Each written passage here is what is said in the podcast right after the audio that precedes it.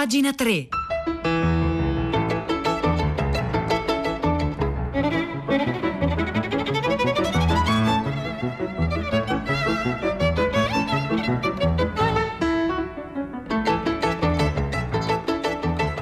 Edoardo Camurri e benvenuti anche questa mattina a Pagina tre, la nostra rassegna stampa delle pagine culturali dei quotidiani, delle riviste e del web. Oggi è lunedì tredici luglio e sono le nove e due minuti. Allora noi iniziamo immediatamente la nostra rassegna stampa e lo facciamo eh, partendo da un articolo che leggiamo su il tascabile punto com. Lo ha scritto eh, Agnese Codignola. Agnese Codignola è una formidabile eh, giornalista scientifica. Il suo ultimo libro è Il destino del cibo, così mangeremo per salvare il mondo, uscito eh, per Feltrinelli. In questo articolo Agnese Codignola sul tascabile punto com Eh, si parla della vita, l'universo e l'astrobiologia, insomma un titolo eh, ambizioso, ma l'articolo è ambizioso e ciò che racconta questo articolo è eh, superlativo, affascinante, ehm, misterioso, anche strano. Allora già lo dico immediatamente, se volete al tre tre cinque cinque sei tre quattro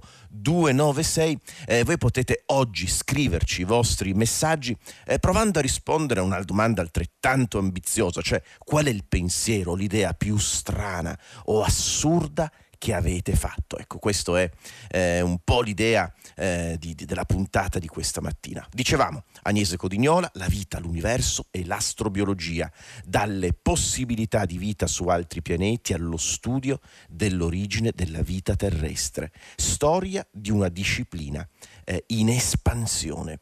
Eh, vediamo cosa scrive eh, Agnese Codignola in questo eh, tentativo di ragionare no? eh, su, sul concetto di vita nello spazio, quali sono le condizioni di possibilità, eh, appunto quasi un'idea trascendentale, kantiana, quali sono le condizioni di possibilità della vita in luoghi estremi. Il primo esperimento sul campo è iniziato involontariamente nell'aprile del duemiladiciannove, quando la prima sonda di un'azienda privata, la Beresheet della Israel Aerospace Industries, anziché atterrare dolcemente sul suolo lunare e iniziare a svolgere i compiti assegnati, si è fracassata al suolo nel mare della tranquillità. Eh, questo già è meraviglioso, cioè eh, un, appunto eh, una sonda eh, spaziale che si fracassa nel mare della tranquillità, sancendo il fallimento della missione. Tra i rottami però c'era anche un pacchetto delle dimensioni di un D V D contenente venticinque dischetti in nickel, ehm, un ente, inviato dalla Arch Mission Foundation, un ente no profit eh, che si propone di conservare la memoria della razza umana ehm, per le generazioni future, o se questa dovesse scomparire, per altre intelligente, beh, intelligenze. Beh, questo è un vecchio sogno dell'umanità, quello di lasciare eh, un messaggio nello spazio. Ci sono migliaia di classici della letteratura, beh, insomma chissà quali, uno potrebbe mettersi anche lì, insomma, discuterne. sessantamila vetrini leggibili da molti tipi di microscopi, frammenti di D N A, informazioni sui, sacri, eh, sui siti sacri dell'umanità. Eh, alcuni dischetti erano stati eh, spalmati con una coltura di quelli che sono considerati tra gli esseri più strani, resistenti, che la Terra abbia mai prodotto, i tardigradi nella loro forma disidratata, detta criptobiosi.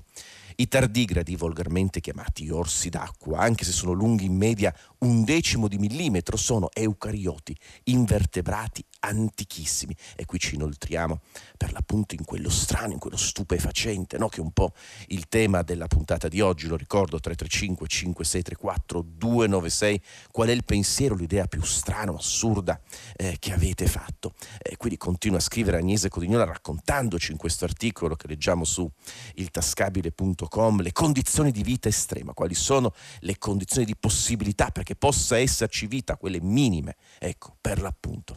Eh, dicevamo, i tardigradi, volgarmente chiamati orsi d'acqua, anche se sono lunghi in media eh, un decimo di millimetro, sono eucarioti, invertebrati antichissimi, straordinariamente capaci di sopravvivere in condizioni estreme, grazie proprio allo stato di super ibernazione che li spinge a ritrarre le zampe, a diminuire del novantanove virgola nove novantanove per cento il metabolismo e a produrre un antigeno naturale, il glicerolo, assumendo a tutti gli effetti la forma di spore. Così trasformati possono campare per decenni senza acqua, con una pressione e una temperatura bassissime, senza risentire neppure delle radiazioni cosmiche. E su questo poi c'è stato un esperimento del duemilasette condotto proprio dall'Agenzia Spaziale Europea. Ecco, Agnese Codignola sul tascabile punto com scrive anche con un elemento poetico e anche di tenerezza: tutto lascia pensare che siano ancora lì, dormienti in attesa che la prossima sonda con un po' di fortuna possa recuperare i dischetti che sarebbero già stati individuati dalla NASA e riportarli a terra per studiarli e capire se qualcuno di loro si è risvegliato ed è riuscito a riprodursi. Ecco, la vicenda, eh, scrive Agnese Codignola, della contaminazione della Luna con i tardigradi ha fatto conoscere al grande pubblico una scienza relativamente giovane ma che sta diventando sempre più importante, eh, per l'appunto eh, l'astrobiologia, cioè quella disciplina ibrida che unisce alle scienze spaziali quelle biologiche per indagare la possibilità di forme di vita su altri pianeti. Ehm, da questo punto di vista, ecco, poi l'articolo di Agnese Codignola si sviluppa eh, con un'intervista eh, a Silvano Onofri, che è un ordinario di botanica dell'Università della Tuscia, che per più di venti anni eh, è stato responsabile degli studi sui funghi nell'ambito del programma nazionale di ricerche in Antartide. Ecco, vedete appunto quest'idea di questo mondo estremo, impossibile, affascinante. C'è quel meraviglioso eh, documentario di, eh, di Werner Herzog, eh, in cui Herzog racconta proprio la vita, per esempio, che fanno questi scienziati in Antartide, in quelle condizioni, in, in quelle condizioni estreme. Al punto eh, la rivista Nature nel duemilaquindici ha messo tra le scoperte dell'anno lo studio compiuto sulla Stazione Spaziale Internazionale, coordinato eh, proprio da Silvano Onofri, nel quale microfunghi dell'Antartide Antartide e due specie di licheni, fra l'altro poi i licheni sono forme di vita straordinarie, meravigliose, eh, appunto in questo insieme tra funghi e alghe, in un confine impossibile nel riuscire a determinare l'identità per l'appunto eh, del concetto di lichene. Eh, insomma, poi nel frattempo poi i licheni sono stati cantati tantissimo anche eh, dalla poesia, no? C'è una specie di ossessione poetica per i licheni nella storia della letteratura italiana. Quindi eh, coordinato questo studio da Silvano Onofri, nel quale microfunghi dell'Antartide e due specie di licheni sono stati esposti per diciotto mesi alle condizioni orbitali e poi riportati all'Università della Tuscia. Lì è stato possibile dimostrare un fatto che ha segnato un punto di svolta: più della metà dei campioni erano ancora vivi, e ciò implica che potrebbero restare vivi a lungo anche durante una missione. Ecco, poi appunto Onofri in questa mh, conversazione con Agnese Codignola, che noi leggiamo Eh, sul sito del Tascabile, spiega il concetto di astrobiologia, spiega eh, come è cambiata. Eh, prima era l'esobiologia, ma adesso abbiamo capito che probabilmente la vita è la vita in quanto tale, non c'è alterità possibile, sono condizioni, eh, condizioni estreme. Eh, Onofri dice: possiamo dire che l'astrobiologia risponde a tre tipi eh, di quesiti. Il primo è quello sull'origine della vita sulla Terra, cioè su come è accaduto che molecole inorganiche ad un certo punto abbiano formato composti organici. Per esempio, si cerca di capire se il cambiamento sia stato reso possibile dall'arrivo di molecole dallo spazio, dai meteoriti o dalle comete.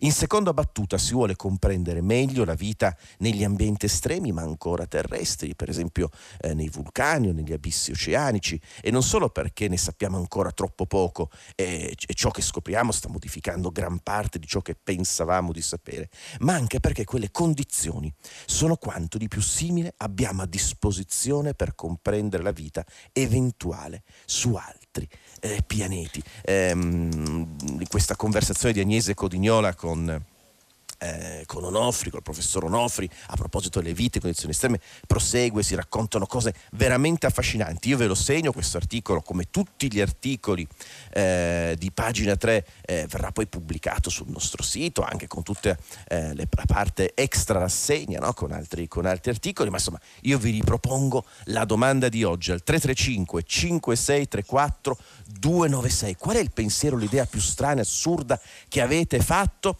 Un'idea, scrive eh, un ascoltatore adesso un'idea è come sarebbe vivere in un quadro di Escher, quello delle scale dove la gravità sembra cambiare a ogni svolta, ci scrive un ascoltatore. Pasquale da Belluno: l'idea più assurda e strana è legata alla possibilità di trascendere la vita al contrario, ovvero di ricomporre l'entropia tornando alle cause prime dell'agire umano, accorgendomi di essere arrivato nel futuro, accidenti eh, Pasquale, in, in un moto circolare apparente. Ecco, qui addirittura stiamo combattendo contro l'entropia, massimo gesto di hybris prometeica questa mattina a pagina tre. Appunto, vi ricordo il nostro sms, il nostro numero per i vostri sms, tre tre cinque cinque sei tre quattro due nove sei.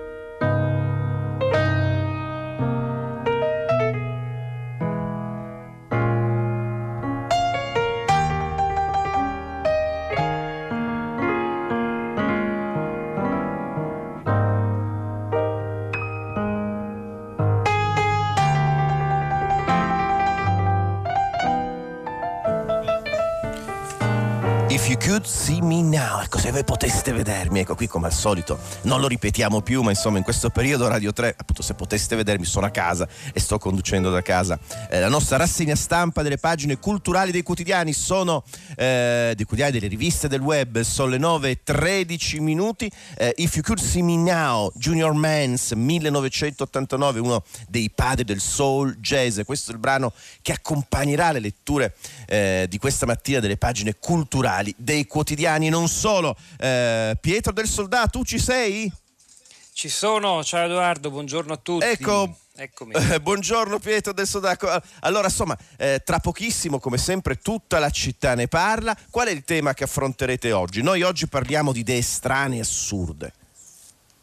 Beh, i temi sono due, eh, non so se assurdi, però è così assurdo sia il tentativo di intrecciarli. No, credo di no. E riguardano però entrambi il nostro rapporto con la storia, di cui molto eh, si parla in questo periodo, proprio della cancellazione del passato, l'abbattimento delle statue. Sono arrivate infatti due telefonate, una ci porta nel cuore di Istanbul, a Sultanamet, la riconversione a moschea eh, della basilica di Hagia Sofia, museo dal millenovecentotrentaquattro, voluta dal presidente Erdogan e dal sì. Consiglio di Stato turco, che eh, insomma sta suscitando reazioni importanti, tra cui quelle di ieri di Papa Francesco all'Angelus.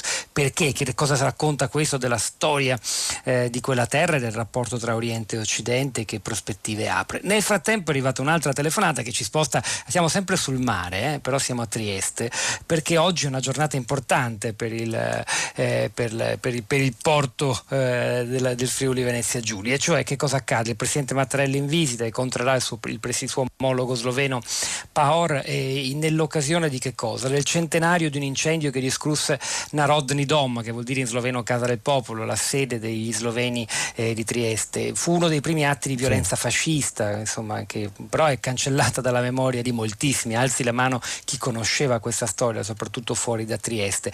E quello che accade oggi, due presidenti, anche le onorificenze a un grande scrittore eh, come Boris, l'ultracentenario Boris Pahor, la visita alla foiba di Basovizza, ricordando che in quel posto furono anche però uccisi quattro antifascisti. Come dire, uno sforzo di fare una storia integrale, rimettendo insieme i, i, i pezzi, no? Sono dunque due vicende, quella di Trieste e quella di Istanbul, che affronteremo con persone che si intendono dell'una e dell'altra, che mettono però, come dire, nero su bianco quanto sia decisivo oggi riconsiderare il nostro rapporto con il passato e continuare ad elaborarlo, a mantenerlo integro soprattutto, non a preservare soltanto dei pezzi rimuovendo quello che non ci piace. Insomma, questa è la sfida di stamattina. Grazie Pietro. Non non facilissima di lunedì mattina, ma noi ci proviamo. Beh sì, insomma.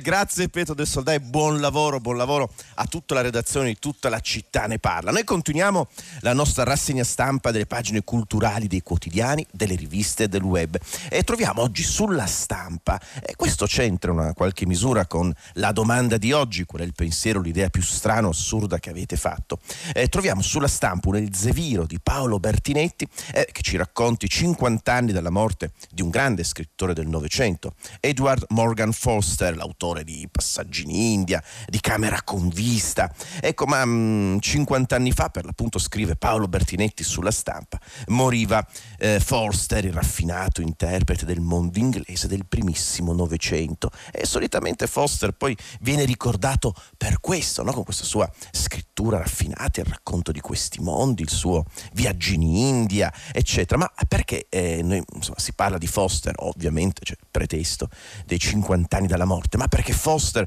ha pubblicato eh, uno dei racconti invece più strani, più assurdi, più imprevedibili all'interno eh, della sua opera letteraria, The Machine Stops, La macchina ferma, che è una straordinaria distopia eh, in cui si racconta di un'umanità, un libro scritto nei primi anni del Novecento, di un'umanità che vive sottoterra perché la superficie del pianeta è inabitabile. Ecco, si torna a quella riflessione fatta eh, da Agnese Codignola, l'articolo con cui abbiamo aperto oggi pagina tre, il il pianeta inabitabile, le persone vivono sottoterra, chiuse in case come celle esagonali, come le celle degli a- delle api, e stanno chiuse lì e hanno soltanto una specie di schermo, pensate un po', questo racconta Forster, eh, nel quale vengono in continuazione sollecitati da video, messaggi, videoconferenze tra di loro, in una specie di bolla algoritmica, no? E quindi una prefigurazione straordinaria eh, del futuro, strana, inquietante, che fece Forster eh, nel primo nei primi anni del Novecento, e che in una certa misura esce al di fuori della sua poetica così tradizionale, per la quale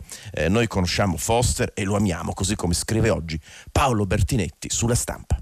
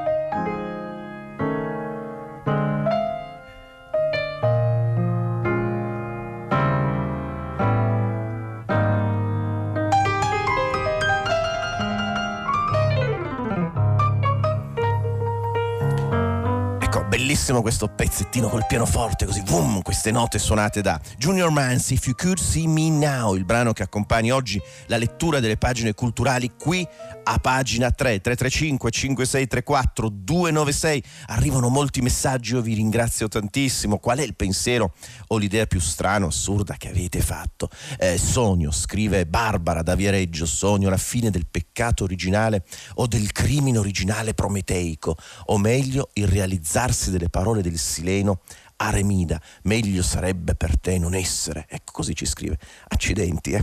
eh beh, messaggio questa mattina, insomma, anche con Pietro del Soldà avrà una puntata insomma complessa, ce l'ho raccontato, iniziamo, iniziamo con, insomma, con pensieri importanti, ecco. eh, Gabriele da Bologna, eh, buongiorno caro Camurri, buongiorno a lei, piuttosto che pensare a come portare la vita su altri pianeti, non sarebbe il caso di pensare a come difenderla su questo nostro pianeta Terra?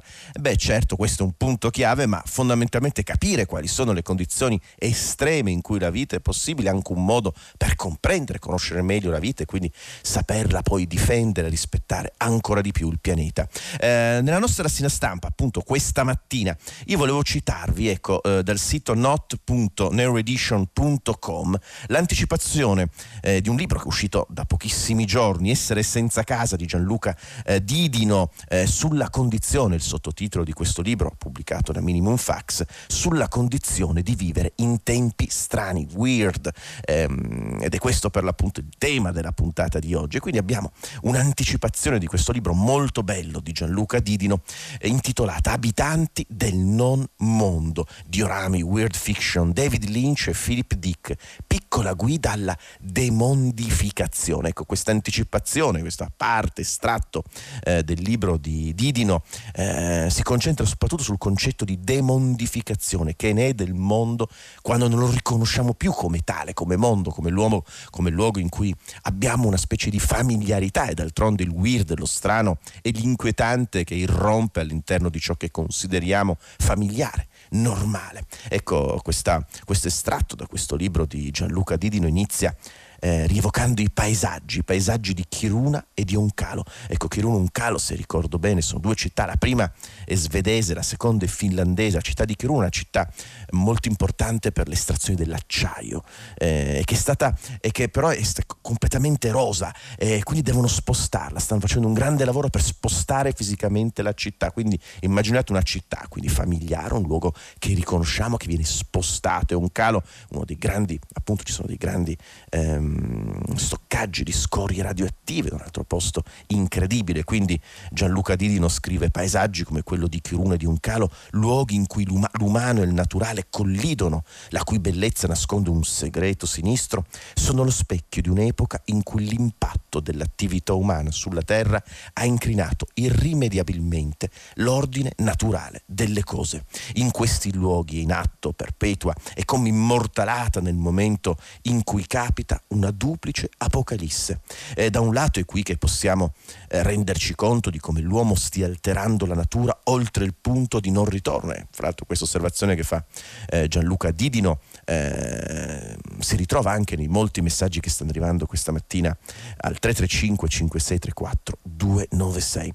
Quindi in questi luoghi in atto eh, una duplice apocalisse. Da un lato è qui che possiamo renderci conto di come l'uomo stia alterando la natura oltre il punto di non ritorno, accelerando un'estinzione di massa che cancella dalla faccia della terra specie animali e vegetali a un ritmo tra le mille e le diecimila volte superiore a quello naturale.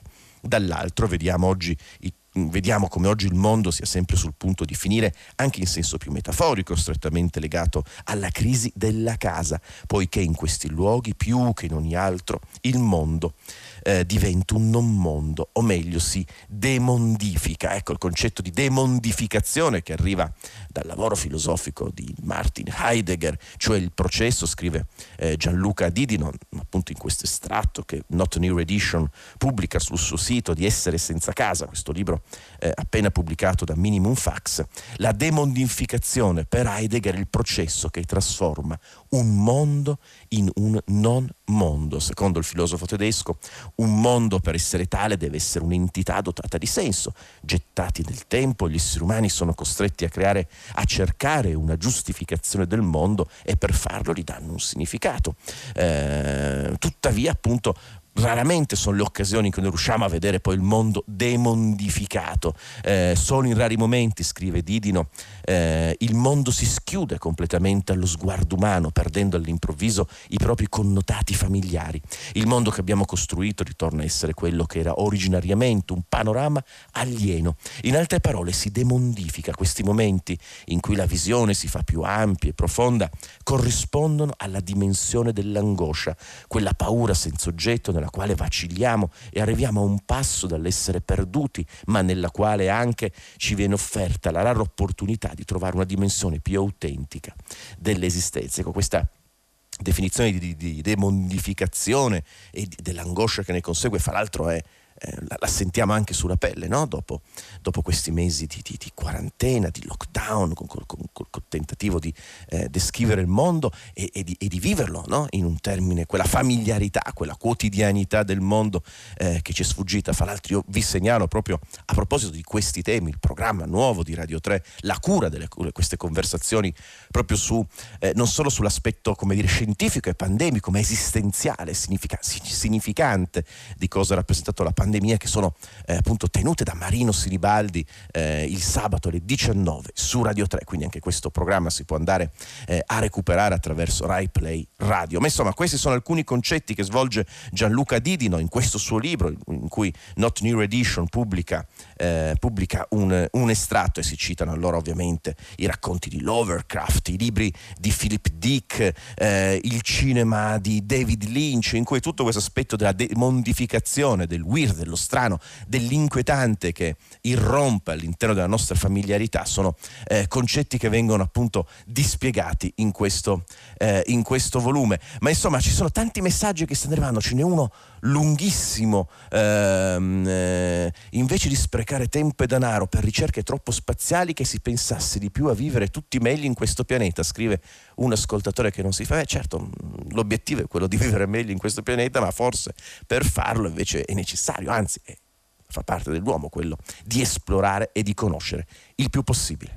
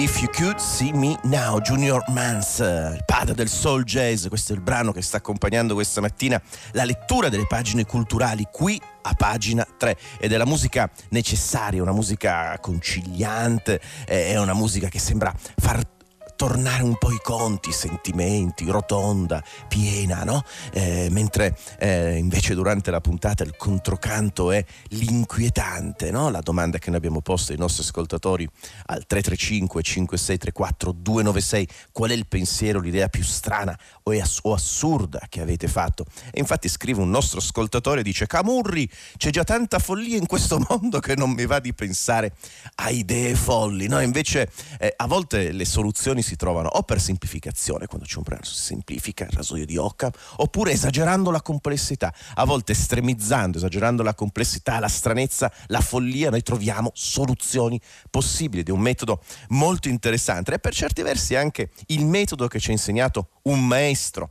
eh, come Giordano Bruno. Eh, ne scrive Francesco Disa su cobo punto com a proposito della meravigliosa eh, biografia scritta da Michele Cileberto, uscita per Adelphi, Il sapiente furore, vita di Giordano Bruno. Ecco, Giordano Bruno ci ha insegnato proprio questo, no? Eh, l'estremizzazione del pensiero, pensare con radicalità, eh, non aver paura attraverso il pensiero di andare alle estreme conseguenze dalle premesse di cui si parte, da cui si parte, che ovviamente devono essere perennemente messe in discussione. Ma vediamo eh, l'inizio di questo articolo molto bello di Francesco Disa, uscito su cobo punto com.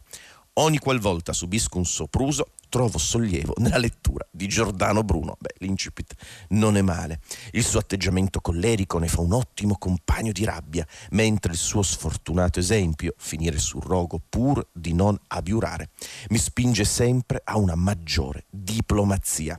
Eh, lo storico eh, Michele Ciliberto, nel suo bel libro Il sapiente furore, vita eh, di Giordano Bruno, l'abbiamo detto, eh, recentemente Eh, recentemente pubblicato da Delphi, descrive il filosofo come un uomo dalla cocciutaggine, il gusto per la polemica quasi patologici con l'ovvio contraltare di un disperato coraggio, anzi di un eroico furore che lo mise letteralmente nella posizione di morire per le idee. Eh, l'aspetto qui molto bello di, di, di, questo, di questo libro è proprio l'elogio di questo eroico furore, di questa eh, capacità di Giordano Bruno appunto di, di, di, di, eh, di, di, di, di, di, di spingere alla, alla, nella parte più estrema, più forte eh, il pensiero. Eh, ma insomma, questo ve lo segnalo, vi segnalo questo articolo. Intanto sono arrivate le nove e ventinove, eh, tra poco inizia Primo Movimento, insomma, quindi Pagina tre finisce qui e insomma insieme a, a Danilo Solidani alla console, eh, a Cristiana Castellotti eh, in regia, Marzia Coronati in redazione, vi ringraziamo per aver seguito la nostra rassegna stampa e vi diamo appuntamento con me, con Edoardo Camurri, domani mattina alle nove come sempre. Grazie.